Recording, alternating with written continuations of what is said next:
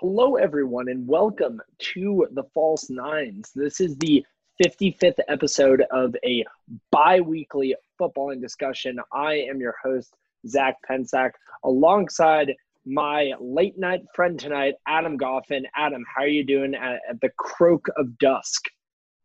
Footy, Zach. It's starting to return to normal footy. Ooh, what do you mean by that? Liverpool in first? That's that's yeah, Liverpool that in sense. first, Leicester in second, Everton and Villa starting to regress to the mean. Um, yeah, teams teams Leeds, below them coming Leeds, up. Leeds falling yep. off real quick. Mm-hmm. Yeah, it's it's starting to look a little bit like we thought it might now. I think after seven games, uh, with a couple of, with a couple of exceptions, of course.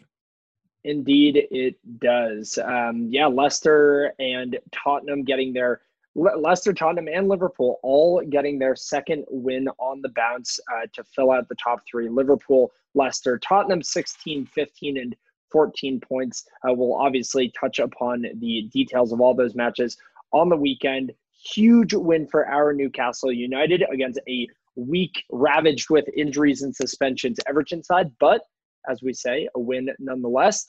Um, other teams on the come up, Southampton breaking the top five, although losing Danny Ings for a substantial period of time. We'll dig into that. Um, talk about the two Manchester clubs that seemingly can't really get out of their own way at the moment, although Manchester City did get an important win on the weekend uh, against Sheffield United, who look dead and buried as they stand right now. Um, but Adam, a lot to talk about. We'll start with the Friday match: Wolves uh, going up against Crystal Palace. Uh, a nice win for Wolves to continue a, a, good run of form for them. They're now unbeaten in four matches, three wins in those four goals. Uh, this match coming first from uh, debutant Ryan Aït-Nouri, the 19-year-old French teenager, scoring 20 minutes into his debut for Wolves. A bit of a dream debut and a nice half volley by him. I was pretty impressed with that finish. Yeah, it was a solid finish for him as well, and it came a minute after there there'd been one chalked off at the other end for Crystal Palace with that striker they have on loan from Chelsea. What's his name, Zach? Uh, Batshuayi. I heard a crazy stat. Mm-hmm. Batshuayi rightly adjudged offside on a, a counterattack. His third game in a row having a goal taken back for offside begs the question: Is he is he the next Papiss Cisse? I don't think he's as good as Papiss Cisse, to be fair. But he's, uh, yeah, that, that's quite the statistic for him. Then congratulations on that. Let's see if he can make it four and four next week. Um, but to your point, great, great goal for for Wolves. Aït-Nouri scoring in the 18th minute, and then Daniel Podence as well. His first goal of the season. I thought he's looked really, really good um, since since really we've seen Diogo Jota go out of the team. Podence has really stepped up. I think him and Pedro Neto have been the stars of the season so far. Outside, of course, Jimenez, who we we obviously expect to continue to do well. Yeah, exactly, and that's that's I think a characteristic of a great manager that Nuno is really proving himself to be is being able to you know that next man up type mentality. Losing Diego Jota, as you said, to Liverpool, um, who was probably behind him and as their best player last season, um, and as you said, Podence, just an, another Portuguese to fill in that winger role, uh, getting that second goal, and then ending off the game a horrible, horrible red card challenge by uh, uh, Luka Milivojevic. Um, one of the most obvious straight reds I think I've seen in a while. Both studs off the ground, right into the ankle of uh, João Moutinho, and thank goodness that the uh, again Portuguese midfielder was not severely injured in that play. Yeah, it was not a not a pretty challenge by any means. I think the game was pretty much done and dusted by then anyway. But Milivojevic, a big player, captain of Crystal Palace, would be tough without him for a couple games now. Yeah, uh, you would have to assume that the three match band will be upheld as as per its uh, you know typical standing. But a big win for for Wolves again, up to fifth in the table now. Uh, excuse me, up to sixth in the table now. Um, and you, you got to, you know, you keep asking the question, how high can Wolves go? And in this season that seems somewhat upside down, um, top, you think uh, Europe must be a very realistic dream for them right now, if not striving for the top four. Yeah, I would say. I mean, they've qualified for Europe before, right? So I think yeah. you know having having been in the Europa League before, getting back to that would be the bare minimum. I would think that Wolves are aiming for. I don't think top four is beyond them. I think they've got a good team. They got some goals in them. Defensively, they look really, really good. Great goalkeeper and Rui Patricio, talent all over the field. You know, Wolves have haven't really skipped a beat. They've lost Jota, they've lost Doherty, but they seem to have kept the heart of that team. You know, um, and I really feel like Nuno Espirito Santo just really builds a good team spirit. I don't know if you saw after the second goal for Wolves, just him and his coaches, or six or seven of them, just all like celebrating and hugging on the sideline that's the sort of team spirit that he's been able to build there at Molineux, and I've been very impressed with what he's done for the last few seasons now. Yeah, it's it is an impressive project that they've undertaken, and uh, you know from from being a team that hadn't been in the Premier League for a number of years to a team that now seems like they're going to be a Premier League mainstay for years to come. Uh, really, really cool to see for the the West Midlands club. So going on to Saturday's fixtures, we had the the reigning champions Liverpool uh, playing against West Ham, and uh, although West Ham uh, did come out the, the, losers in that match to a late Diego Jota winner, um, I was pretty impressed by by how they played. They've had a really tough run of fixtures, playing City, Chelsea, Arsenal, and uh, now Liverpool, um, and still kind of in in that lower half of the table, but really, really impressed by what David Moyes has done with that team. I think Fornals, especially, becoming a really top attacking midfielder, getting a goal in that match, uh, really well taken goal, perfectly placed out of the reach of um, Alisson. Um, yeah, so I, I'd be very, very encouraged as a, a West Ham fan right now. Yeah, West Ham playing well. Pablo Fornals specifically now has two goals in two appearances at Anfield in his Hammers career. He's a player, you're right, Zach, that you know has really flattered to deceive since he's come in at West Ham. The talent's always been obvious there. He's like a Lanzini type player with that obvious talent, but is he going to really deliver on it? And I feel like he's starting to this season. Definitely one of the more impressive players for me based on expectations preseason. Liverpool specifically, grinding out another win. It's it's not pretty this season. It's really not, but it's uninspired fashion back to the top of the league for them. And I want to give a special shout out to new boy for them, Nathaniel Phillips, who came in at center back for the game. Hasn't started in the Premier League before for Liverpool, 23 years old, um, and came in and didn't look out of place. Um, really didn't look out of place in that team, and and obviously they they only conceded the one goal in that game, so coming away with a 2-1 victory. So it's it's hard to be critical of Liverpool because they've lost their captain in Virgil van Dijk. They've not been really playing that well, but they're winning games and they're back to the top. So it's it's an interesting one. What are you making of Liverpool so far this season, Zach? No, I mean I think it's it is kind of somewhat antithetical to the beginning of the season last year for them, where it was you know expecting three four goals a game. They were uh, went unbeaten until until the spring, um, whereas now they've they've already in the third match of the season suffered their first loss uh, at the hands of of all people Aston Villa. And um, but you're right they're, they're kind of putting it back together. And I think you know it, it is another characteristic I would say uh, of a great manager is being able to adjust your game plan and adjust how you know your team sets up. And I think that's particularly difficult after how good Liverpool was last year and how kind of how how kind of clear their identity was, and now it's been thrown into this like upside down state with Van Dijk being out, a number of injuries in the midfield as well. Uh, but again, like three, nobody's going to remember that they barely beat West Ham. They're only going to remember that they got three points at the end of the year. So um, yep. it'll be interesting to see that once they get into a harder run of fixtures with you know coming up against teams like Spurs, Leicester, uh, Wolves, like can, can they hold that back line together? That'll be a big test for me. I think the December uh, fixtures are going to be extremely telling for Liverpool season. Yep, I think that's fair. It's going to be an interesting season for them. I think uh, another thing you wanted to kind of stop and talk about here was Mo Salah continuing to get some goals here. He's amongst the goals again. Uh, questionable penalty, would you say, Zach? Yeah, there was I, I said to Adam before the recording tonight, there there were a number of questionable penalties throughout the weekend, and Salah's was one of one of the biggest ones. That absolutely made a meal of the contact uh, on that play. But I mean, you can certainly make the argument, you know, by letter of the law that it is a penalty. We've we've talked a lot about how maybe that's the issue is the letter of the law um, is a bit too kind of lenient to to what is and what is not a penalty. But again, like Mo Salah continuing to score puts the the penalty away nicely, and he really does seem to be back to his form from a couple years ago when he broke the record for uh, goals in the Premier League season. Yep, definitely got his scoring boots on this season. Just to kind of close the loop on Liverpool, not sure if you heard about this, but with Virgil van Dijk obviously being injured by Jordan Pickford a couple weeks ago, have you heard about the death threats that Pickford has been getting? I did, yeah, and that's eh, I mean that's awful. That's awful no matter who is the person getting the you know the threats. Uh, I mean our feelings for Jordan Pickford aside, you never want to have a man or a person in general fearful for their life. Um, but it, it, it, certainly speaks to how much football matters in that town. I, I would say that for sure. A little too far, I think. I, I agree. Um, so he's got he's got bodyguards in front of his house now. It's been quite the story in the press this week. So hopefully there'll be there'll be nothing that comes of that. And we wish obviously Van Dijk the best in in his recovery. All right, pivoting on to our second game from Saturday, Chelsea uh, went to Burnley. Burnley zero shots on target.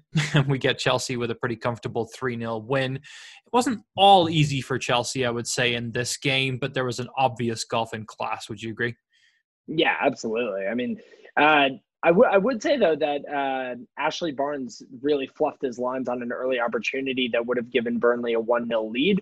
Ball played, I mean, as with any Burnley attack ever, ball played over the top from a defender, uh, Barnes taking a touch, and then credit to, to Mendy and the Chelsea goal coming out really quickly, closing down the space, and uh, Barnes hitting it over over the crossbar. Uh, from there on, it did seem to be uh, kind of Chelsea's game to lose, and uh, I would say it was impressive that Burnley held for a while, but once um, uh, Hakim Ziyech got that opening goal, uh, then it was Mason Mount with a corner putting it right on the head of Kurt Zouma, and a really really nice piece of play between uh, Timo Werner and Hakim Ziyech for Werner to get the third. So very I'd say very impressive for Chelsea. It's really good for them to see their their summer signings gel together.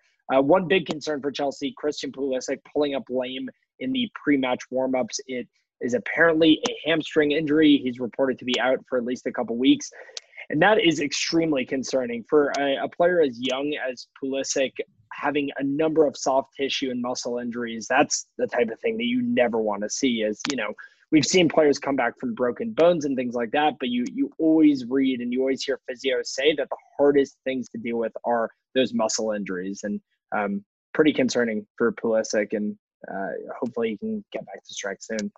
Yeah, you got a feel for him. He he finished the last season so strongly. He thought he was going to be a major contributor for Chelsea, but again, non-contact injury on this one in the warm-up, and it's it's very concerning. If I was Lampard, I'd I'd be feeling a little bit worried about this one too. I hope that this isn't going to be a precursor to the rest of his career being blighted by injuries and plagued by injuries like this because he's too talented a player not to have out there on the pitch. Um, really, the, the future for the U.S. national team, and let's hope he can stay fit. Pivoting over quickly to Burnley. This one's a tough one. So it's a two parter for you, Zach.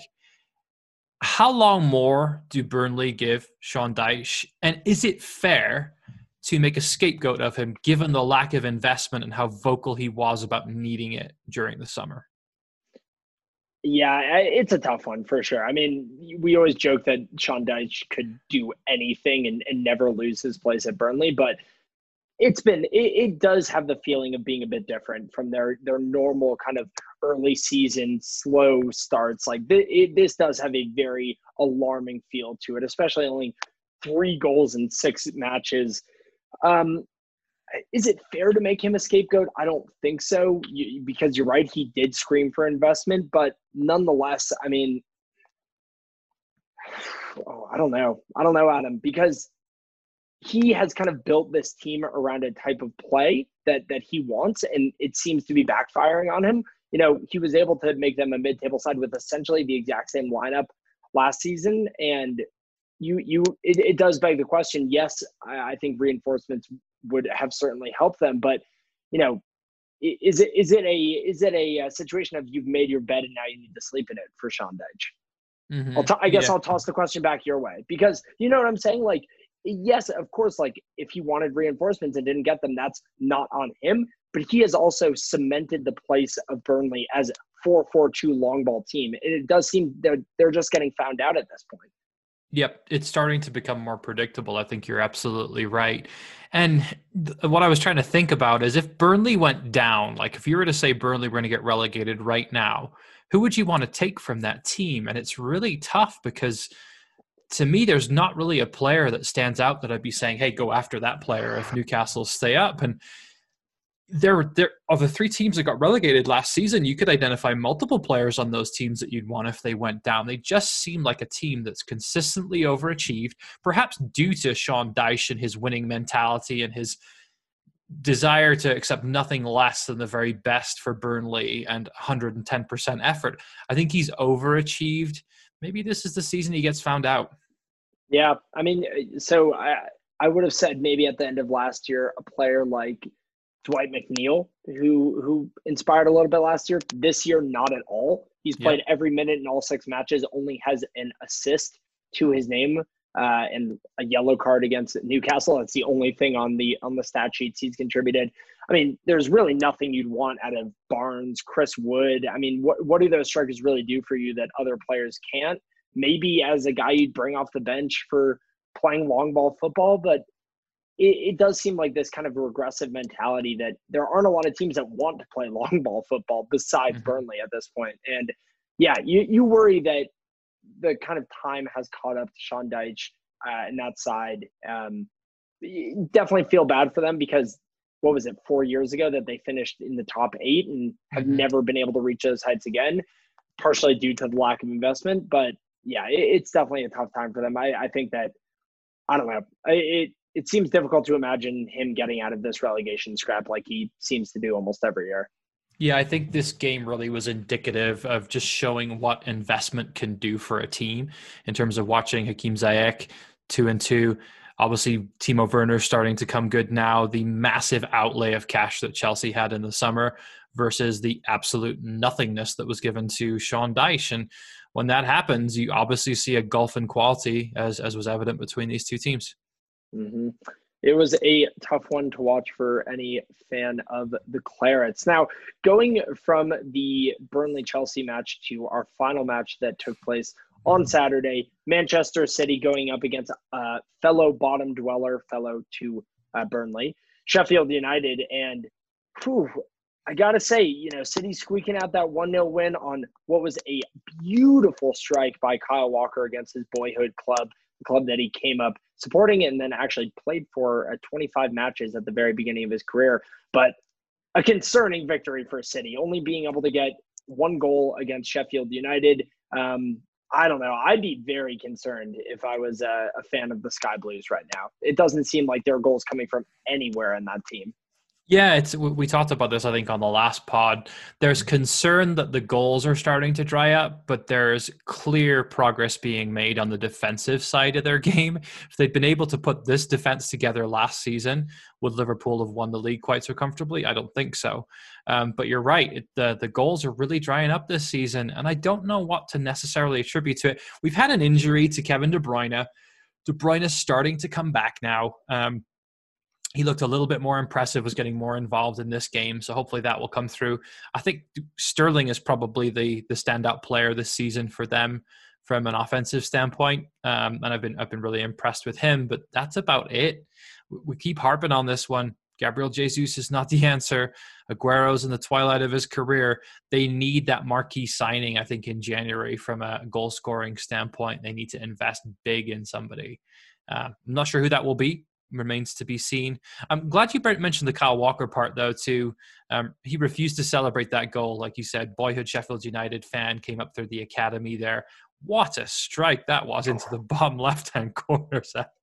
I, th- I think at, at times those are. I, I know last week I harped on the the bar down finish um, that um, who was it on West Ham scored to complete that three three comeback against uh, Tottenham, but at times maybe the, the balls just the, the shots that just stay an inch above the ground. I have no idea how, how a player does that and hits that so clean. And um, I think the the announcer during that game said it was a wet day and it definitely skipped off the grass, but there's probably no chance that that shot was getting stopped regardless of the the moisture on the ground because just so much pace and so much accuracy Um, and that's what you can expect. It. Like Kyle Walker does that though once in a while. He he gets a lot of criticism for you know sometimes kind of spotty defense, but he he can be an offensive weapon uh, and showed it in that match.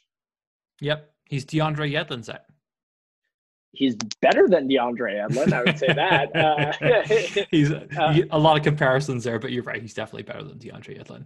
Um, I, I, mm-hmm. wanted to give give a shout out. Actually, I thought Aaron Ramsdale had a decent game this one. Uh, so made some good saves, really kept it tight. And I thought Sheffield United in general. Reason to be optimistic with that performance. They had plenty of chances in the game. Rhian Brewster massively over overpaid on that transfer. Sheffield United did fluffed a late one one on one with Ederson and could have rescued a point for them. You know, starting to see some signs of life in Sheffield United. So hopefully they can start turning the corner here soon because I really I really hope they don't go down. Um, obviously we like Chris Wilder, a big fan of here, him here on the pod. So. Yeah, it's it's a, it's a sad state of affairs there. One of three teams, uh, well, the bottom three, none of those teams have recorded a victory in their in their first uh, seven matches for West Brom and Sheffield United, six matches for Burnley, so they are a game behind. I will say one last thing on City. I mean, a, a, a win could propel them as high as fourth in the table, so it's not as if you know they're they're lagging severely behind everybody at the top. Just with how tight the table is right now, only seven matches in. But yeah, I think the big concern for them is the goals. And one thing that City always hung their hat on was their superior goal differential that they were able to kind of leverage as the season went on. Um, and that's something that is quickly becoming a weakness of theirs. Only a plus one goal differential versus Tottenham, who are the league leaders, a plus nine goal differential through seven matches. So I think if City wants to compete for a title or the top four, that's something they're going to need to start doing soon. Maybe they'll need uh, one of those games against Southampton or somebody like that where they put nine or ten past them just to beef up the uh, beef up the tallies a bit better. Yep, it's a it's a good point. You look at Newcastle in the league. Newcastle have scored more goals than both Arsenal and City right now. Um, pretty crazy to say that, right? Mm-hmm. Callum Wilson and a few of his friends who also play football for Newcastle United. Um, we'll, we'll get there, Zach. We'll get there. Yeah. Well, so that was the the beginning of the weekend fixtures. Four matches between uh, Friday and Saturday. We'll take a quick commercial break now and come back, wrap up the Sunday, Monday fixtures. I think a lot more to talk about there for Adam and I. So be back in just a moment.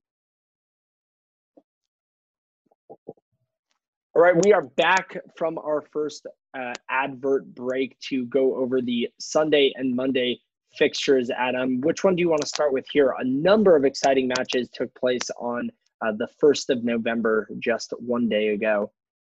Why don't we start with the our beloved Newcastle, Zach? I think there's a decent amount to talk about there, don't you? Massive victory for Newcastle United, season altering victory for Newcastle United. Bruce in, everybody back on the Bruce bandwagon. Of course, this is all with the most sarcasm I could possibly drip on it. But nonetheless, Newcastle getting a much needed two win victory against then league leaders Everton. Now, Adam, Everton were a, a much weaker side than normal this weekend without James Rodriguez, uh, uh, excuse me, Richarlison and uh, Lucas Digne. I would say probably three of their four best players, along with Dominic Calvert Lewin. Would you say that's about a fair assessment? I think that's a fair assessment. I think it remains to be seen. I think Allen looks like a good good player. Um, come the end of the season, we'll know a lot more about him. But yeah, based on based on previous seasons' form and obviously the way that Rodriguez and Calvert Lewin have started the season, I think I think that's a fair statement. Well, nonetheless, Newcastle United not a team to shy away from a weekend side. Now, a big uh, talking point prior to this match starting was the situation with Jordan Pickford obviously uh, on the back of not only the game against Liverpool, but uh, just a number of poor performances this season, getting benched for Robin Olsen. However, very interesting and kind of weird comment made by Carlo Ancelotti before that match saying he was getting benched with no injury but he expects Jordan Pickford to be in goal for their game against Manchester United. What did you take of that, Adam? Because I thought that was a very puzzling thing to hear a manager say. I think that Ancelotti looked at it, and the, the word he used was he was resting him um, for the game. I think Ancelotti looked at this game, knew that Sunderland boy in Pickford was coming up to the Northeast has been triggered here before. Obviously, there's no fans in the stadium, so I think it's a little bit different. But has been triggered here before. Obviously, has had some poor showings against Newcastle with the three-two loss of St James, and then the Lejeune show a couple seasons ago. Um, that was that was fantastic too. I think he brought Robin Olsen in for that reason. I think it was purely tactical. I actually think it was a great bit of coaching from Ancelotti to do it, and you can't really fault Olsen for the loss. Um, you know, the penalty was. We'll get there in a few minutes. The penalty was questionable. Um, and you know he went he went the wrong way for that one and then the goal there wasn't a whole lot he could do about that a wicked deflection that took it up and spun it off for uh, excuse me for Callum Wilson to score that one um, and he made some good saves he saved from uh, from who was that free save from in the second half there from Longstaff from Sean Longstaff from close range great save there so I actually thought that he did pretty good overall but Pickford in general you, you saw his reaction after the after the second Wilson goal or the first Wilson goal on the penalty, just punching the air in frustration. I'm not surprised. He's a loose cannon, Zach. Yeah, I think that's a really interesting point about him going to his, you know, his boyhood rival uh, in in Newcastle. That certainly could have played a part of it. I, I do think that you're right. Obviously, it was this bit of coaching, the whole idea of resting a keeper is is laughable. Um, no keeper needs a rest uh, for a, an upcoming match. So I think that that everyone saw through that one pretty quickly. But mm. I, I do think it is good for you know him to know that his position as that starting keeper is is not you know is not safe match after match. Robin Olsen being brought in not as a backup, but very much so as a man to compete for that starting position. It will be really interesting, I think, to see if you know, Ancelotti kind of creates this revolving door type operation in goal. Uh, we've seen that um, probably not in a long time, but you know we've seen that before in the Premier League with uh, keepers, uh, especially at the end of Petr Cech's career with Chelsea. There were games where he was coming out. Uh, the Arsenal situation over the last few years, we've seen keepers in and out on a almost game by game basis at times before uh, Leno kind of solidified his place there do you, do you think there's a chance that that happens that it's not a one-off and, and robin olsen gets some more opportunities I think it's entirely possible. Yeah, with the form that he's been in, how error prone he's been, he's a great shot stopper. We've always said that, right? Pick that's what Pickford does best. He throws himself around and and can definitely get get some good saves in for you there. But he has those errors in him. He is an error prone keeper. Um, so I think it'll be very interesting to see how that played out. I, I draw a lot of similarities to the kind of goalkeeping rivalry that you have at Manchester United right now with De Gea, who's also very talented but has some errors in him too. And then waiting in the wings there, you've got Dean Henderson, who's the potential England number one, right? So for me, it was a question of whether or not we'd see that happen first or whether or not we would see Robin Olsen come in first for Pickford. And obviously, that's uh, that's what happened here this Saturday switching over to Newcastle for a minute, uh, credit where credit's due. We've got six in seven now for Callum Wilson. A few penalties in there, but he's taken them well. Shelvey was our goal, top goal scorer last season with six for the entire season. Callum Wilson has reached that same tally in seven matches with 31 to spare, if you will. Uh, the difference a goal scorer makes, my friend. Mm-hmm. Yeah, and you see it uh, with the penalty, a very intelligent front post run by him. I think it it was a questionable penalty to be given. I did not see uh, I, there was contact uh, between uh, Wilson and the Everton defender, but I thought it was pretty soft nonetheless. You know, you, you get the penalty, puts it away.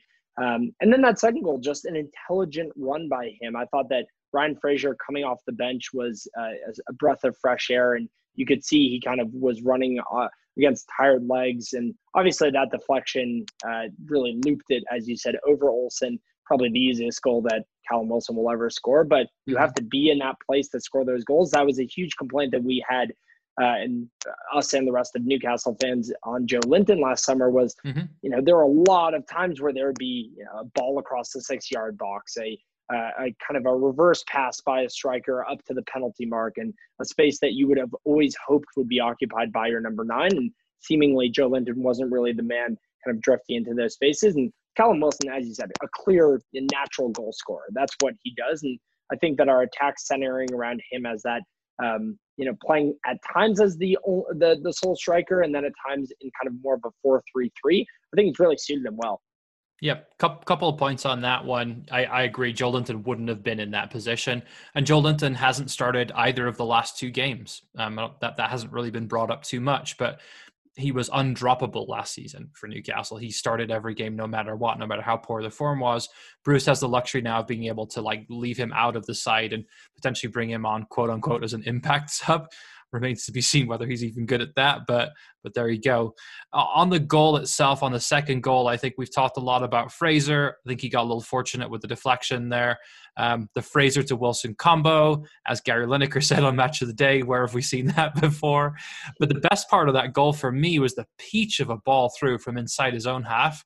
Um, from Jamal Lewis, a beautiful yeah. left-footed curler that set Fraser off inside the last defender um, to get him into that position to begin with. Just a beautiful, beautiful through ball from Lewis. Yeah, that was a, a really nice pass. I think that what one of the few things that I, I think I, I, do have to give Bruce credit for in the last few games is playing pace in front of uh, Jamal Lewis because that's what really that's why he made his name at Norwich last season was his ability to kind of play those uh, that interplay and those transitional balls through the midfield. Um, we finally are seeing Miggy Almiron start for multiple games in a row. I would say he was probably man of the match for me, maybe right behind Wilson. Wilson got the two goals, but Almiron was absolutely busting along that entire match. Mm-hmm. He was really playing for his pace or place in the starting 11, and I thought he was fantastic. Really was making intelligent runs. He seems to have put on a little more strength from last season, which I think was one critique a lot of people made was just kind of him getting pushed off the ball was not seeing that that in this past match. I thought he was excellent, um, and that that's what opens up Jamal Lewis is being able to play to a player like Almiron, a player like Fraser later in the game, uh, and yeah, we we did see some good combination plays uh, with you know those uh, two incoming players in the summer, and then Miggy, who is a bit of a veteran now for the side, but. Um, yeah, a very encouraging win, and again, a, w- a win's a win. It doesn't matter that Everton mm-hmm. was a slightly uh, weaker side today. They are on paper probably you know still a better choice to, to beat Newcastle. And yeah, I was I was very very pleased with that match. That first half, kind of that that boring Newcastle half that we've seen so many times this season. But if we can try to keep up what we were doing in the second half there, I, I think that that's you know it's showing Steve Bruce right in front of him what he can do with that team. And the question is, will he will he do it? Will he continue that style of play with that team? Yep, that's some great points there. I think just looking at Newcastle as well, I think one of the things that was a big criticism last season was if Allan St. Maximin didn't play or didn't play well, Newcastle didn't have wins in them. He had a stinker in this game, Zach. It's probably the worst I've seen him play all season, and we still pulled out the victory. So it's great to be able to point to that depth that we now have after the summer signings that we've brought in, that we can afford to have Allan St. Maximin have a bad game and still have enough talent in that team to come away with three points. And ideal day for me, Zach. I got to see Newcastle win against Everton and see Dominic Calvert Lewin score a goal as well. Yeah. beautiful. that is true. That is the perfect day for you. Um, but yeah, a, a, big, much needed victory for Newcastle. Uh, we are now up to 11th in the table, only three points back of third place Tottenham and two points back of technically two points back of the Champions League qualifying spot. So a good day for Newcastle. Anything last on the Toon before we move on to the other Sunday fixtures? Yeah, just one more thing I wanted to bring up specifically around Karl Darlow. Great form right now. He has the most saves in the Premier League so far. Not the best record in the Premier League, but you know, an important save late on in that game. My question for you, Zach, is we're looking at maybe another month or so with Dubravka on the sidelines and Dubravka coming back potentially into the team. Does he walk straight back into the number one position at Newcastle, or is Karl Darlow done enough to cause a real headache for Steve Bruce when that inevitable fitness returns for for Dubravka? I mean, I, I think you know from, from watching the matches, you have to you have to give Darlow a, a you know a fighter's chance at that starting role. He's he's taken it and he's been patient too. He coming over in the same transfer that brought uh, Jamal Lascelles to Newcastle from Nottingham Forest uh, five years ago, I believe it was. So he's been at the club for a long period of time. Never really had that starting role. Uh, and you're right. He, you know, we we can criticize him on his uh, you know his play and positioning during corners or set pieces, but as a shot stopper, kind of similar to Jordan Pickford, uh, phenomenal at what he does. That save at the at the end of the match, that deflection that almost floated in, really great kind of uh, improv by Darlow to tip it over. I, I I think it'll be tough. It'll be tough to rationalize Dubravka walking right back in. Uh, that being said, he was one of our players of the season last year, so I don't know. I, I don't know where I stand on that one. I, I think that you know perhaps Darlow gets the first game or two once uh, Dubravka is is starting to get you know well enough to at least be in the lineup, but it's going to be tough. It's always tough with goalkeepers. There's not a lot to rate them on, uh, as obviously you can't play two goalkeepers in a game like you would with, for example, two center midfielders, and then kind of play with that. That's my prediction too. I think you said it well. So I think I think Darlow retains his place in the team when Dubravka's fit again, because they can always point to the fitness of Dubravka and him still trying to come back. And then I think that Darlow makes a mistake, and when he does, Dubravka comes in and Dubravka stays in. Uh, I don't think Darlow will start another game after that unless there's an injury. Mm-hmm. Yeah, I mean, uh, you you don't hope this is the case as as new as a Newcastle fan because it is important to have a, a solid backup as we are seeing this season. But you'd have to think for for Karl Darlow in his head, he's at least making the case for a starting role elsewhere if it's not at Newcastle next summer. Um, so credit to him for for kind of stepping up uh, to to do the job so far. But yeah, I think ultimately it would be tough, especially him having signed an extension last summer. Uh, Martin Dubravka, it would be very very tough to see him kept out of the team once he gets back to full fitness. Yep, agree. All right, let's pivot on to um, probably the game of the day on Sunday. I would say, at least on paper. Arsenal playing at Manchester United. Um, we're expecting some goals in this. We got some attacking prowess in both teams. Obviously, Rashford in the team. We've got Mason Greenwood playing up front for Manchester United. And then, of course, we've got Lacazette up top with Aubameyang in behind for Arsenal. Expecting a goal fest just like we did Arsenal against Manchester City, but it's not what we got, was it, Zach?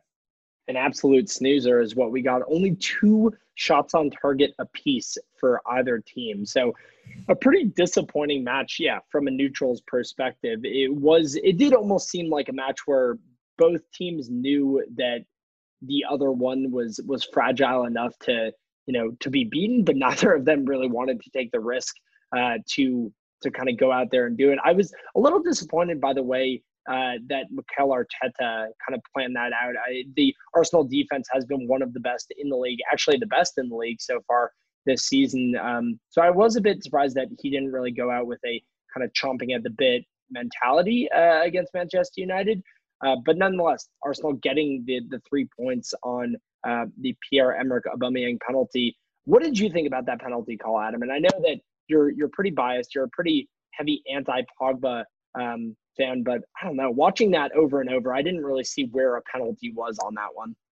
Yeah, I mean, you could definitely make an argument there that that was not a penalty with Hector Bellerin, and I think, for, like you said, for me, Pogba I don't want to get off topic here, but Pogba has consistently underperformed for Manchester United, and he's bled that club dry, and it and it makes me sick because he's actually played pretty decently at other clubs he's been at. I think he actually played a lot better at Juventus than he's ever played at Manchester United, and for the French national team too. He's obviously scored in a World Cup final.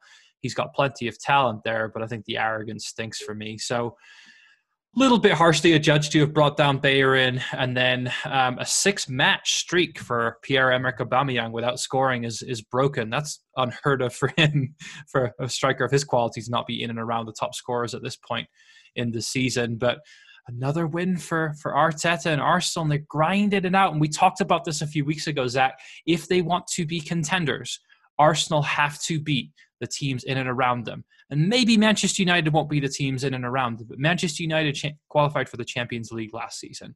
So this is a top team that they beat away from home, where they've historically struggled against Manchester United. So very, very impressed. Was chatting to a friend of mine, Eric, in San Diego earlier on today, and he said, judge Arteta at the end of the season if we make the top four. I think that's still fair, but the new boys are doing the business. Gabriel, man of the match. Thomas Partey comes in, strong performance from him as well. So I think you know some some astute signings in the summer, and they're doing a lot of the right things right now. Arsenal, I'd be pretty excited to be an Arsenal fan.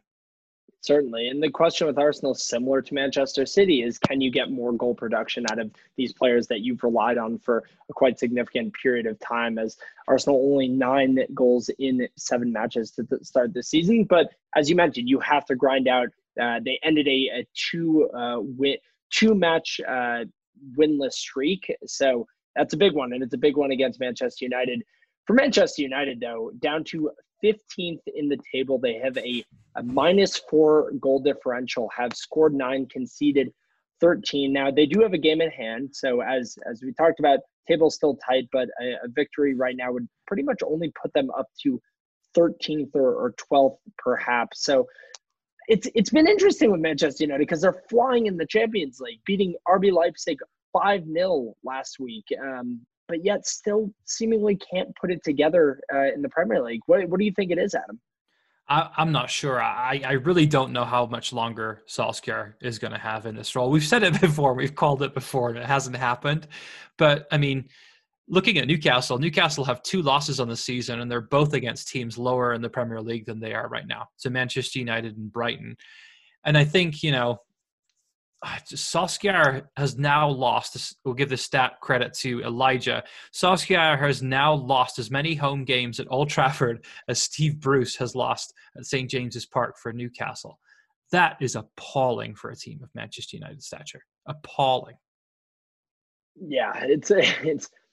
Yeah, I mean, you'd have to think if they weren't in Europe, his job would be pretty much gone at this point. Um, but the fact that they are performing extremely well. I mean, Marcus Rashford is pretty much carrying that team on his back at the moment, as he is the country of England. Um, to to give my one very very faint political statement of the podcast, um, but yeah, it, it just seems like I, I feel like we kind of talked about this a little bit at the end of last season that they they have all this attacking talent. So the question becomes, can they kind of create a system to maximize all those? and that's what you're you're seeing, for example, Frank Lampard do with Chelsea is uh, a very similar team, very top heavy, um, but Lampard seemingly getting the best out of most of those players, and Solskjaer not doing the same. It, it was a very uninspired performance, very timid, very tepid by Manchester United, mm-hmm. and we'll and we'll see. We'll see. You know, they're they're now only two wins in their last five games, and that, that's you know be it as it may, but that's not what you would expect from a team as storied as Manchester United, perhaps the, the most storied club in English football. Yeah, agree 100%. They're they're in trouble right now and they need to turn it around real quick. Indeed. Indeed. All right, so uh, from from the marquee matchup of the weekend to a matchup of uh, two teams that seemingly have overperformed so far this season, Southampton Villa uh, who would have thought this was the goal fest? This was the, the thrilling match of the weekend. But what a game. Southampton going up 4 0, two phenomenal free kicks by James Ward Prowse. Kind of the exact same free kick. So I, I was asking a few questions of Martinez on that second one. You have to think he'll probably put it in the exact same place he put the first one. And indeed he did. Um, and then an absolute banger by uh, Danny Ings for for their fourth goal. So Southampton were cruising going into the final few minutes of that match, and then everything almost fell apart for them. Uh, obviously, they they came out with the victory, but bit of a scare that Villa gave them. Three goals towards the end of that match, a penalty from Ollie Watkins, a beautiful strike by Jack Grealish. You could mm-hmm. say the Southampton keeper maybe a bit maybe a bit unsighted there, um, but yeah, what a game! Yeah, great game. I think, in all honesty, the 4 3 score line makes it sound a little bit closer than it was. Villa with a late surge, you know, the, the, the, last two goals were 90 plus 2 and 90 plus 7. So I don't think it was really as close as it looks on paper. But I, again, you, you, you talk you stopped on the talking point that I really wanted to focus on here. James Ward Prowse. I think that man of the match performance from him two goals direct from free kicks. We play them on Friday. Please, God, don't give away free kicks in that position because, I mean, he's lethal from there. And he actually crossed the ball in for the opening goal as well. So, two direct free kick goals and then a set piece cross for a goal to put Southampton 1 0 up. Incredible. He's only got two caps for England this year, four total. Do you think that James Ward Prowse could potentially make the England squad for the Euros? Perhaps. I think that James Ward Prowse, though, to, to kind of play devil's advocate, could fall victim to the the same thing that happens to Newcastle players, the the small market curse, if you will, um, that Gareth Southgate seems to be so caught up on, uh, and you see that especially with the center of midfield. I think center of midfield is the hardest place to break into the England lineup at the moment, uh, with players like Eric Dier, who somehow can never get dropped, Grealish, Mason Mount um, Dele Alli, who's kind of always in and out of that team. So I, I, I think he deserves it. Like if I was an England manager, would I put James Ward-Prowse somewhere in my lineup? Absolutely. But do I trust Southgate to make that decision? Absolutely not. Uh, but you know, a lifelong Southampton player, and he is one of the few players who have shined for Southampton and not gotten sold to Liverpool or another club in the Premier League. So yeah, it'll be interesting. I would say though, Adam, you and I both kind of know what the, the dark spot on this game was. It was the Danny Ings injury at the very end of the game, which was kind of the saddest part of it all. The game was almost concluded. Seemed like it was a lot more serious than it now appears to be. A quote from the Athletic, uh, Daniel Sheldon reporting this morning that Southampton striker Danny Ings' initial scan results do not show any signs of serious damage to his left knee. I know there were a lot of fears of torn ACL pretty much immediately. So, really good to hear. Potentially, he could be back for Euros next summer. Although I, I would say that, you know, striker is not the weakest spot for England at the moment. But for Southampton, they, they pretty much live and die by James Ward Prowse and, and Danny Ings. Yep. Yeah, some great points there. They they actually haven't ruled him out for the Newcastle game this Sunday. Pe- oh, sorry, this Friday, pending further scans. Hmm. So I mean, that's got to give you some hope as a Southampton fan. There, I'd be surprised if he doesn't miss at least a couple of weeks. There, he's got a history of cruciate ligament problems, and if it's not cruciate ligament, I, I, think everybody would please to see him playing in the Premier League week in, week out, but I, I can't see him starting this weekend. 34 goals and 69 appearances for Southampton for Ings, goal every other game pretty much, and that that's actually a, a big favor for Newcastle. Steve Bruce seems to get the rub of the green, doesn't he? He seems to get these right times to play teams, and a Southampton team without Ings, to your point, is a much weaker team. Mm-hmm. Yeah, pretty much the attack goes through Che Adams, who has had a, a, good start of this season, but only one Premier League goal in his career going into this season. So certainly not, you know, the the prolific striker that Ings was. Ings only one goal back of the Golden Boot last season, which is just absolutely phenomenal. Mm-hmm. Uh, and Southampton now up to fifth in the table. So for them, I you know obviously you could say they're probably punching a bit above their weight, but if they can get Ings back somewhat soon and, and kind of stay in and around that that top half, I think that would be fantastic. Trying to challenge that uh, that record that was set in 2012, uh, where they finished eighth, their highest finish in Premier League history. Villa in this match, though, I, I think maybe important to touch on them. They definitely seem to be regressing to the mean. Hats off to Elijah Newsom again. uh, you, you, you you almost blew this one. You got cocky on this one, uh, telling me that the Villa has you know thrown it all away, and then they they almost came back from four 0 down. But the defense um, for Aston Villa just shipping in goals at the moment. Only nine on the year, but uh, four or excuse me, eight in their last two matches. Not looking too good at right now. Yeah, I would agree. Yeah, Villa have plenty of goals in them this season, which they didn't have last year, but they seem to have similar defensive problems based on the last two games against Leeds and Southampton. Seven goals conceded in two games, not looking Seven, great. Excuse me. Yeah. Yep. Yep. So uh, is the fairy tale over? Probably. Um, do they have anything to worry about from a relegation standpoint? Probably not. That'd be great. I think that is a good way of putting it. Um, so yeah, exciting match there. Uh, the other match that took place on Sunday was the uh, Tottenham, Brighton, and Hove Albion match. A bit of an interesting one. It seemed like uh, you know with how how kind of hot the Tottenham attack is right now, a, a prime opportunity to really just go at Brighton. But Jose Mourinho just going back to classic Jose Mourinho football in that first half, playing extremely defensive football against a team that uh, has only scored. Uh, well, actually, Brighton scored 11 goals so far this season. So Brighton, a bit of an attacking threat, but uh, a, weird one for Spurs. Harry Kane getting a, a, penalty in that match, another questionable penalty to add to the list of questionable penalties uh, this weekend, putting it away, and then the Welsh hero. He has come home, Adam. Gareth Bale scoring the winner for Spurs. What was a really nice header. Uh, it was a fantastic header. Yep, let, let, me let me enjoy this moment and save savor it for a, for a second. Our Lord and Savior, Sir Gareth Bale, grabs the winner with a goal made in Madrid. Reguilon with the cross, sticking it to Zidane. Gareth Bale, Spurs number nine, heads it past the hapless keeper for the win.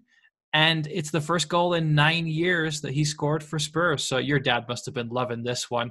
I'm actually kind of loving Spurs right now as well because not only do they have Gareth Bale on loan and Ben Davies, who's been there for a few years, they've bought Joe Rodon and he made his debut against Burnley in midweek um, the week before. So I'm just like, it's almost like Wales Junior. They've taken the mantle from Bournemouth this season.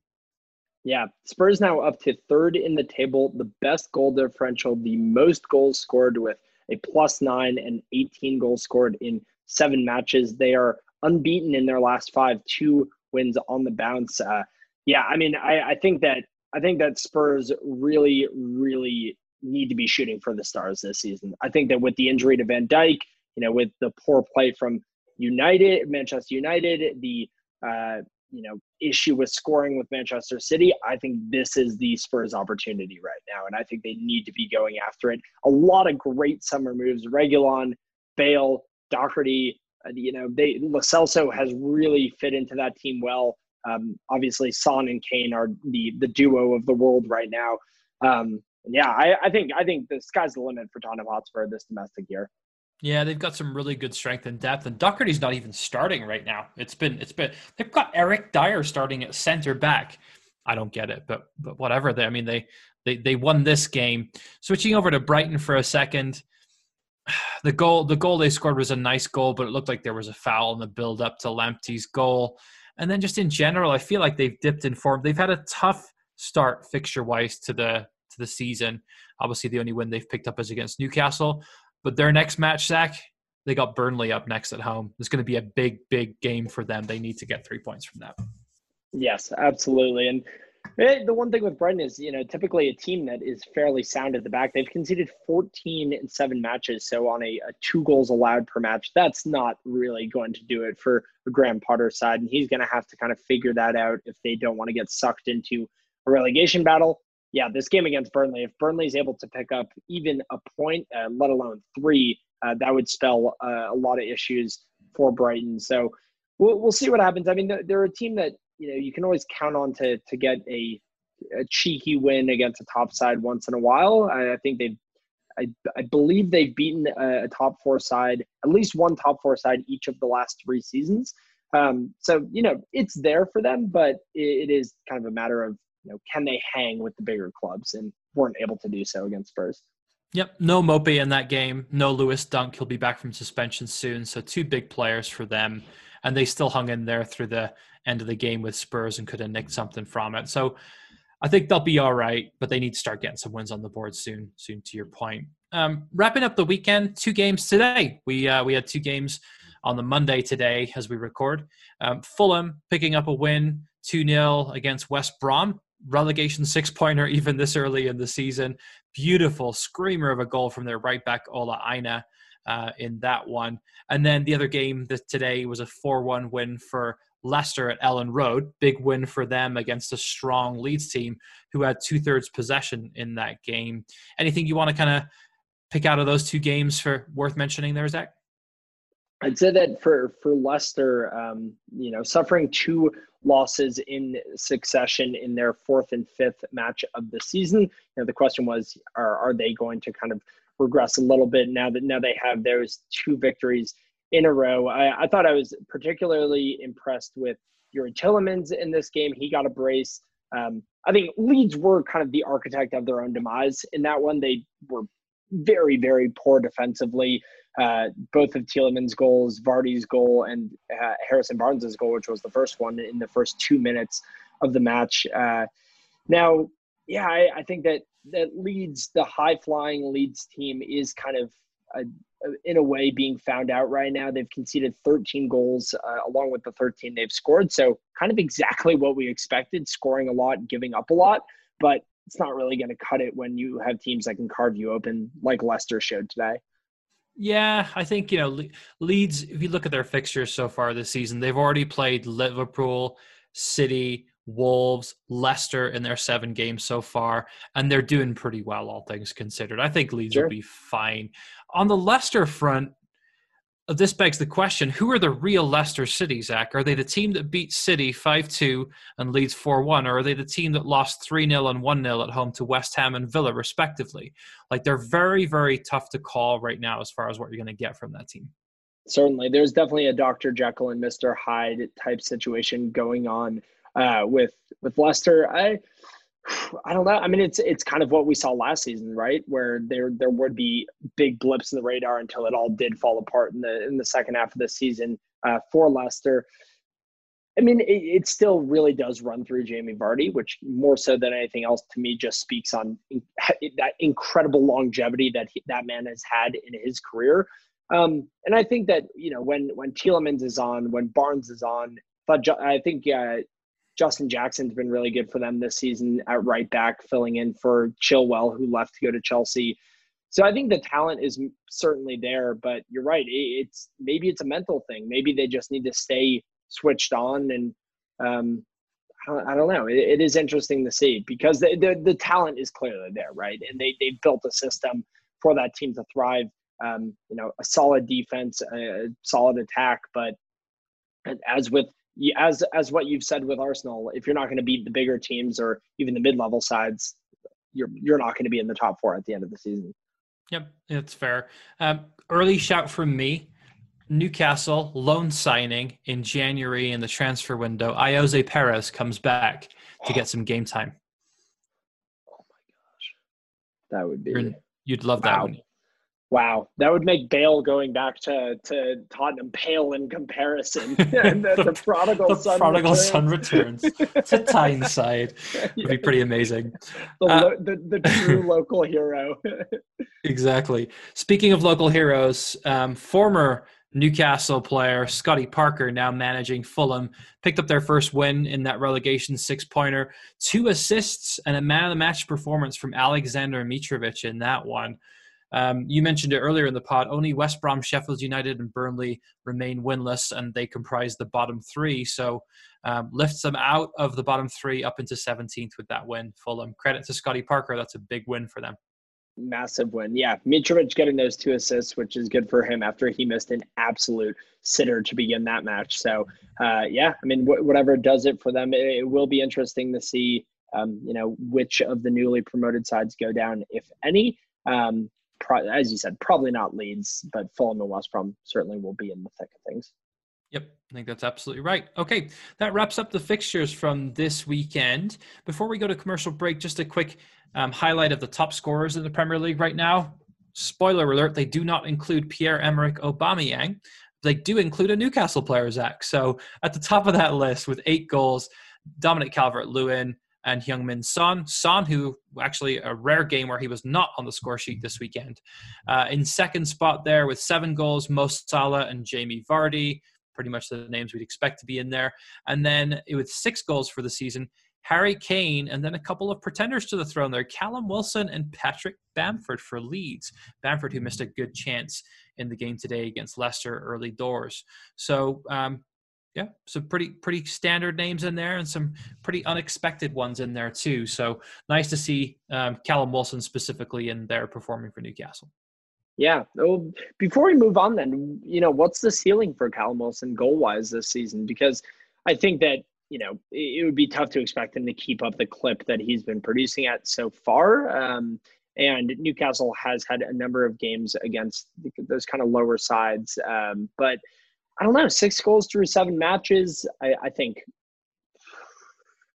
you know, could he get to, do you think 15, 16? I don't know that that's a fair statement at all. First, that you made about him having games against some of the lower sides. He's played games against Spurs, Wolves, Everton, Manchester United. Um, that's that's four games right there against top half teams. Not excuse me, I meant to say. Uh, excuse me. That yeah, that was my bad. I meant to say games against lower sides coming up. So he has put up the goals against the top sides. Do you think he can continue it against the teams that quote unquote he should be scoring against. Yeah, I think he can. In answer to your question, what's the ceiling for Callum Wilson? I think he's a 15 to 20 goals a season goal scorer for Newcastle, especially when he is the primary penalty kick taker. And all of a sudden, we seem to be getting penalties every game, which is unheard of in seasons gone by. We've historically had a problem there. It's so nice to have that level of confidence that you don't have a, a Shelvey or a Ritchie coming up who you know has got a penalty missing them. Watch, he'll miss a penalty now against Southampton after I call that. But you know what I mean? It's, it's just good to have that confidence in a quality striker that he's going to stroke it into the net like a Harry Kane does. Yeah, he does seem to be really confident walking up. Um, and yeah, the you know the, the team does really revolve around him right now, which is exciting to see um, with the, the other quality pieces of quality that we have in the Newcastle side. So yeah, long may his run up the uh, top scorer chart continue.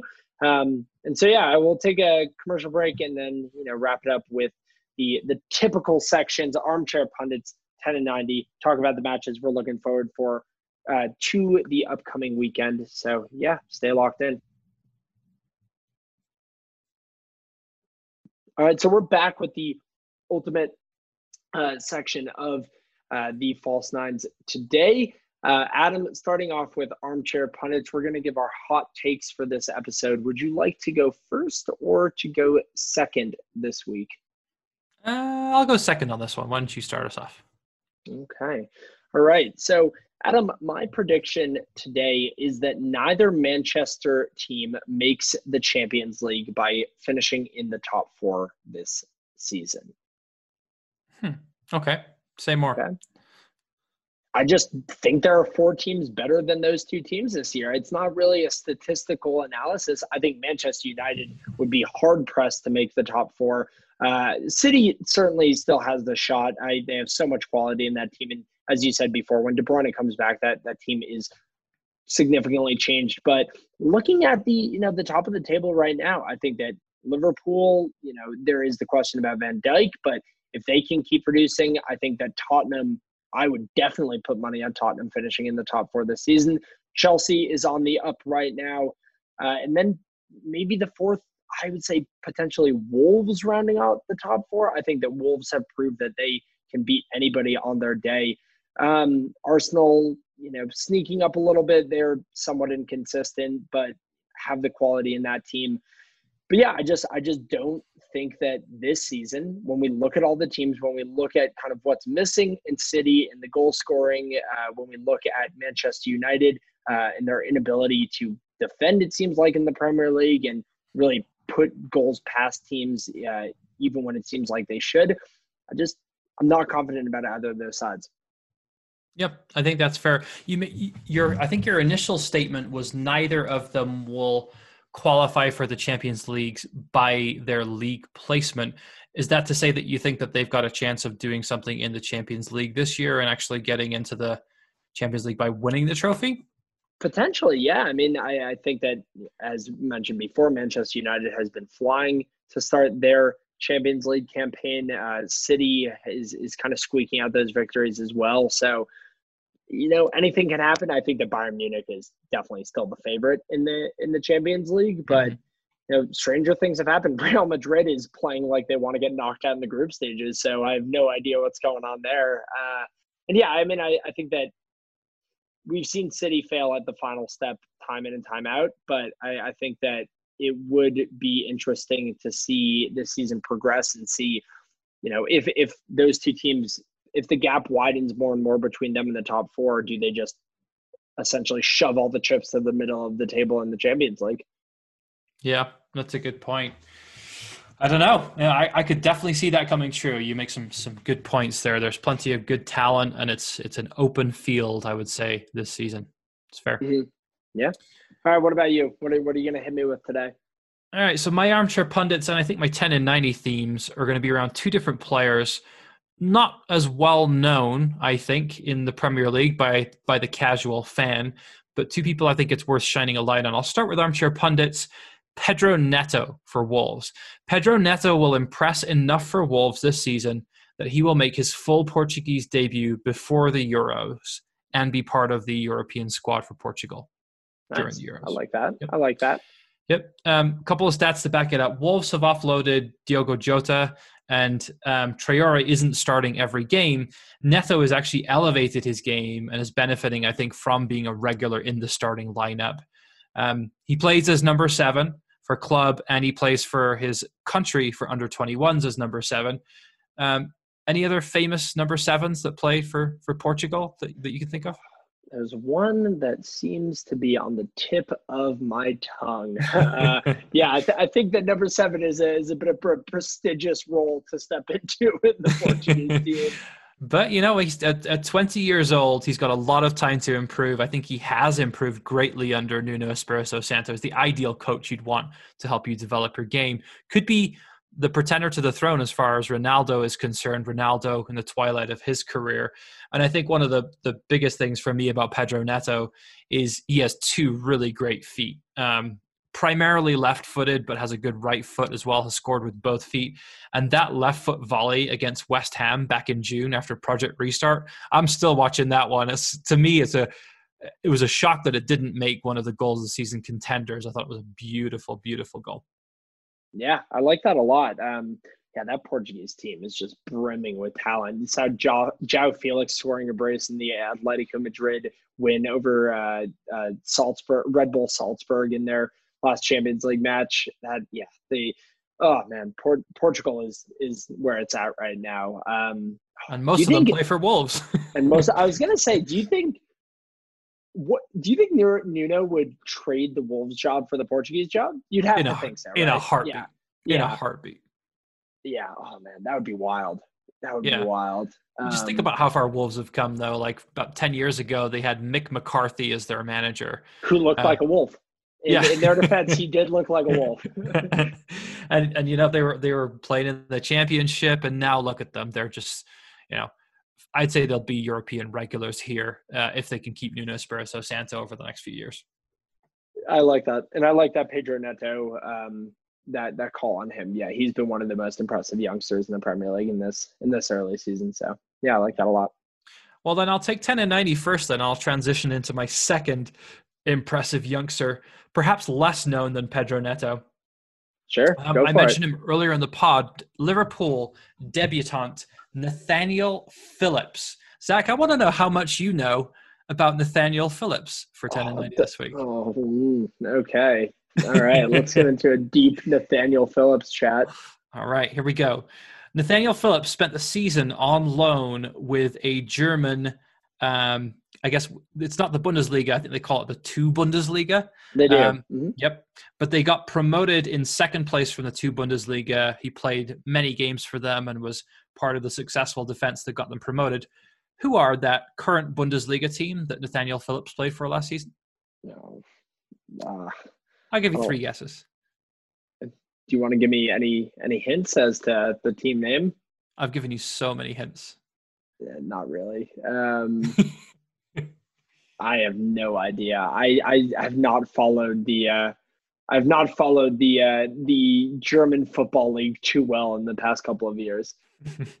uh, it's VfB Stuttgart. Oh, really?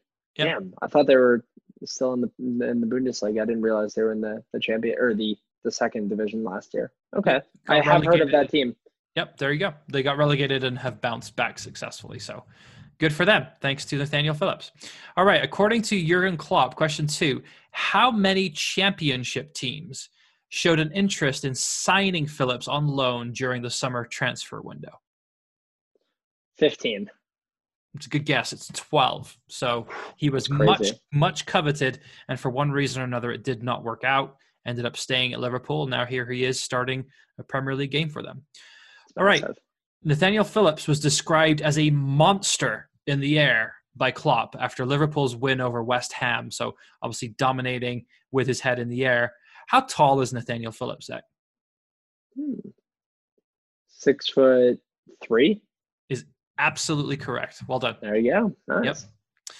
All right. Phillips came through the youth academy at which former Premier League team? They're now in League Two who his father Jimmy also played for in the 80s and 90s. Thank goodness you gave me the the Jimmy Phillips clue, or else I would have been adrift with this one, Adam. Uh, Lots of clues league, there. what former Premier League side currently in League 2? Mm-hmm. There can't be too many of those. Um, hmm. Oh man. I'll give you. A little, I'll give you another clue. This this Yeah, give me- team has gone through, has gone through a lot of administration problems in the last few seasons. Oh, um, no. Uh, Um, um, um, um, Come on, gotta press you. no, I know. Yeah. Is it? It's not. Um. It's not Millwall, is it? They're not, not. in League Two. Millwall are in the championship. who who went into- well championship. Who went into relegate or who went into administration recently? Not Blackburn. Blackburn didn't. No. Sheff- Sheffield Wednesday did. They started this season in the championship on a deficit, and then um, last season, I'm trying to think who else got relegated because of that.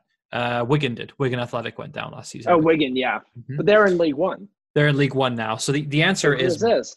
Bolton Wanderers. Ah, Bolton. I was thinking. I I knew it was. I was thinking Bury because I knew Bury folded, Mhm. so they don't exist anymore. So I was like, it can't be them. Okay, Bury Bolton. That's. I was. It was. It was there. It was somewhere there. Bolton had a former England international and Michael Ricketts back in the days, uh, back in the year 2000. So um, good, good player. All right, last question on Nathaniel Phillips for you, Zach. You've done better than I thought you would. To be to be fair, which former which former Liverpool legend, as quoted by Nathaniel Phillips, rated Phillips as his man of the match after the West Ham game? Current pundit.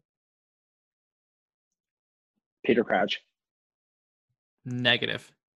Liverpool legend? I wouldn't say Crouch was a Liverpool legend. I think that's a bit Played in played in the Champions League final. bit a bit of a stretch to call him a Liverpool legend. I would say. Played in the Champions League final.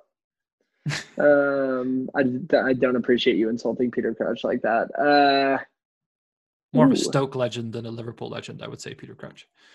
and a Tottenham legend. Um, Mhm. but nonetheless, um, an England international legend. Anyway, uh, um, Liverpool legend, current pundit. Was it? Uh, man. Also a defender. Car- so was it obviously was it Carragher? it was Jamie Carragher. Yep. Yeah. Well done. Well done. Nice. All right. Last question for you then, Zach. As always, let's bolster your Welsh language skills here. This it. Welsh word for you, I'll spell it, is P Y S G O D Y N. It's P Y S G O D Y N.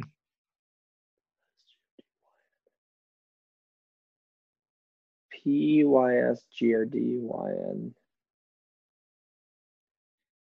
Peace Gooden.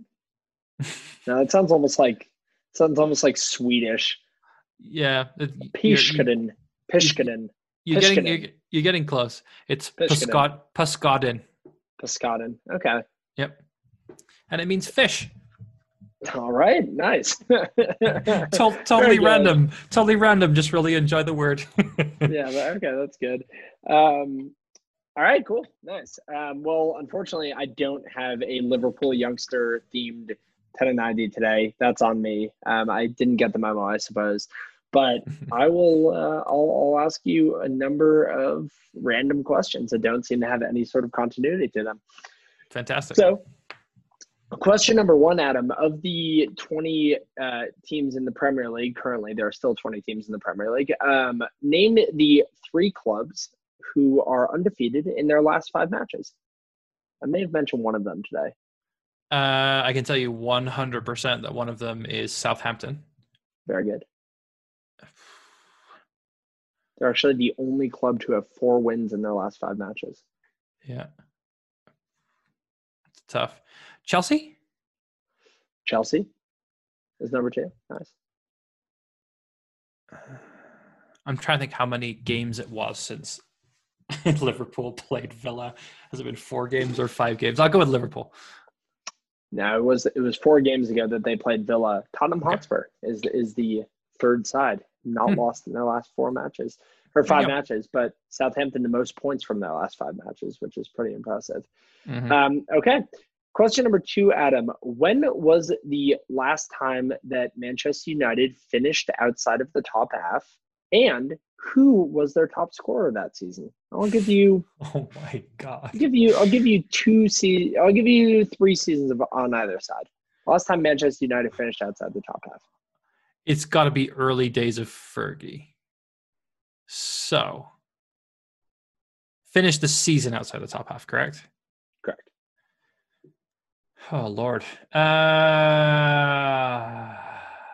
let's go with the 80s, and we'll go for 85. Ooh, just outside of that range I gave you. Uh, it's the 1989-90 season. Oof, close, close. And who was their top scorer? Oh my god, I have no idea. I can even hazard a guess at that. He was actually their top scorer for a number of seasons in the in the late 80s. It's too late He's for now George. ma- too late he's for now George manager. Best. Is now a manager. I don't know if he currently manages the side, but um, in the Premier League. he does not. I know for a fact he currently does not manage the side in the Premier League. Okay, I I got. Uh, do you want to give me one more clue? I've got I got nothing on that one. Um, he, I would put him in the same category of boring English managers that Tony Pulis falls under. boring old English manager Why'd you gotta have a dig at Tony Pulis? because he is exactly that. He is a boring old English manager. possibly the next Welsh manager too. Um, no, I got nothing. Welsh? Go go ahead. Tony Pulis is Welsh. Yeah. Okay, so not English managers, British managers. Um, Mark Hughes. Oh yeah. Why? How did I not get that? Mark Hughes. That's Mark Hughes was their terrible. top scorer, I think, like six seasons in a row in the Yeah.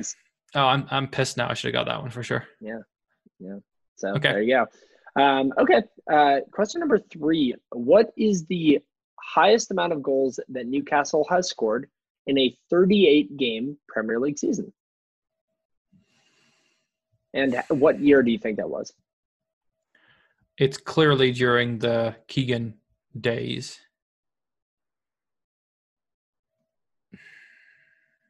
I'm gonna go for the season first. I'll say 96.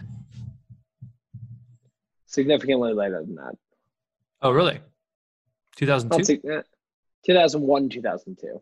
Okay, Year we finished a fourth, I believe. so probably not Keegan then. Maybe that was Robson. Um, let's go with oh, let's go crazy. 75 goals. Ooh, 74 goals. Very There you nice go. job. All right. Yeah, that was that was good. Yeah. Can you imagine Newcastle scoring 74 goals now? Hey, we've scored more goals than City and Arsenal so far this season. So That's true. That's true. Um, could be the year. Could be the year's out. Alrighty. Question number four.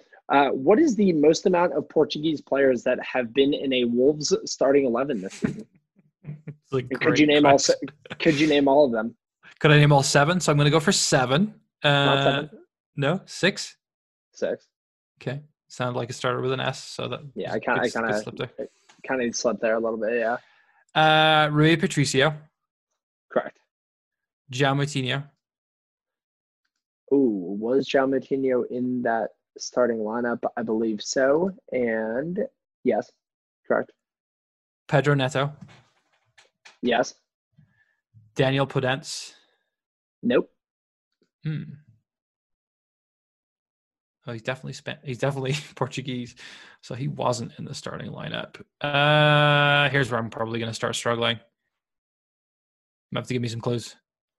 Um, one of them shares a last name with a player who currently plays for Sevilla. You're overstating my knowledge of Sevilla's current players. Uh, no. Ruben Neves, Oh, okay. or a similar last name, not the same last name, Navas Neves. Um, and then uh, the one of them you, you probably wouldn't get Ruben Vinagre. He's only played like twice for Wolves this season. Uh, The last one played for Barcelona last season.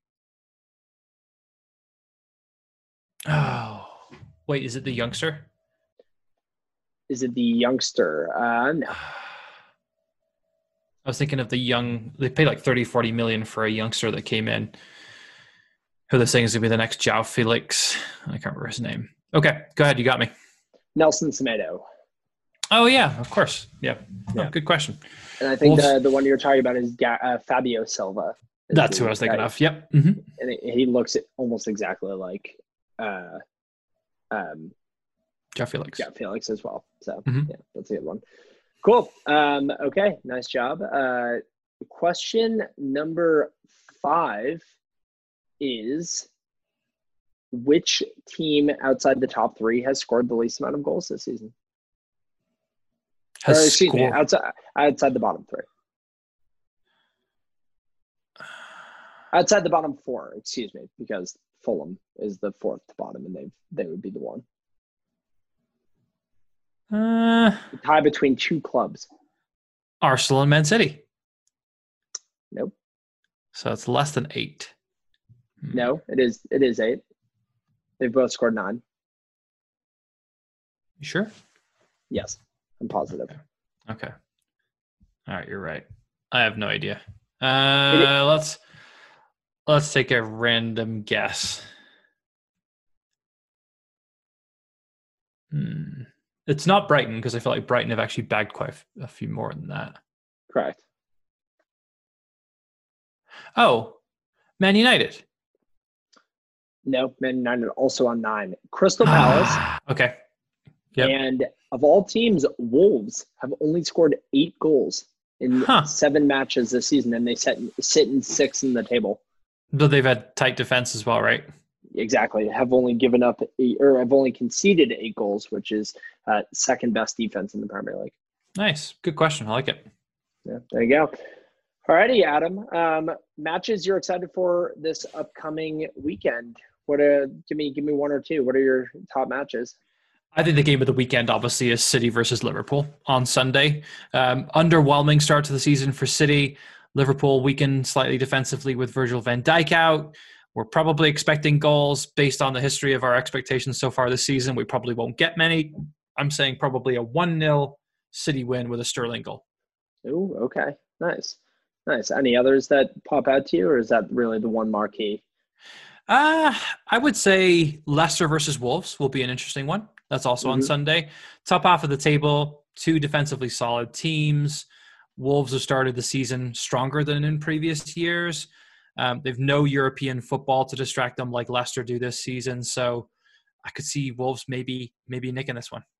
Yeah. Wolves Leicester technically the best matchup of the weekend based on current place in the Premier League table. Um, yeah, I like that a lot. Yeah, based on our predictions this year, it'll be it'll be Brighton Burnley will be a five four victory for for Brighton, and that'll be the highest scoring match. Uh, I think Newcastle can nick one against Southampton. I'm excited for that match. Um, with Ings out, we'll see if they can kind of lock it down and hopefully not give up set pieces because Yeah. even even without James Ward-Prowse, we are dreadful at defending set, set pieces. It seems like.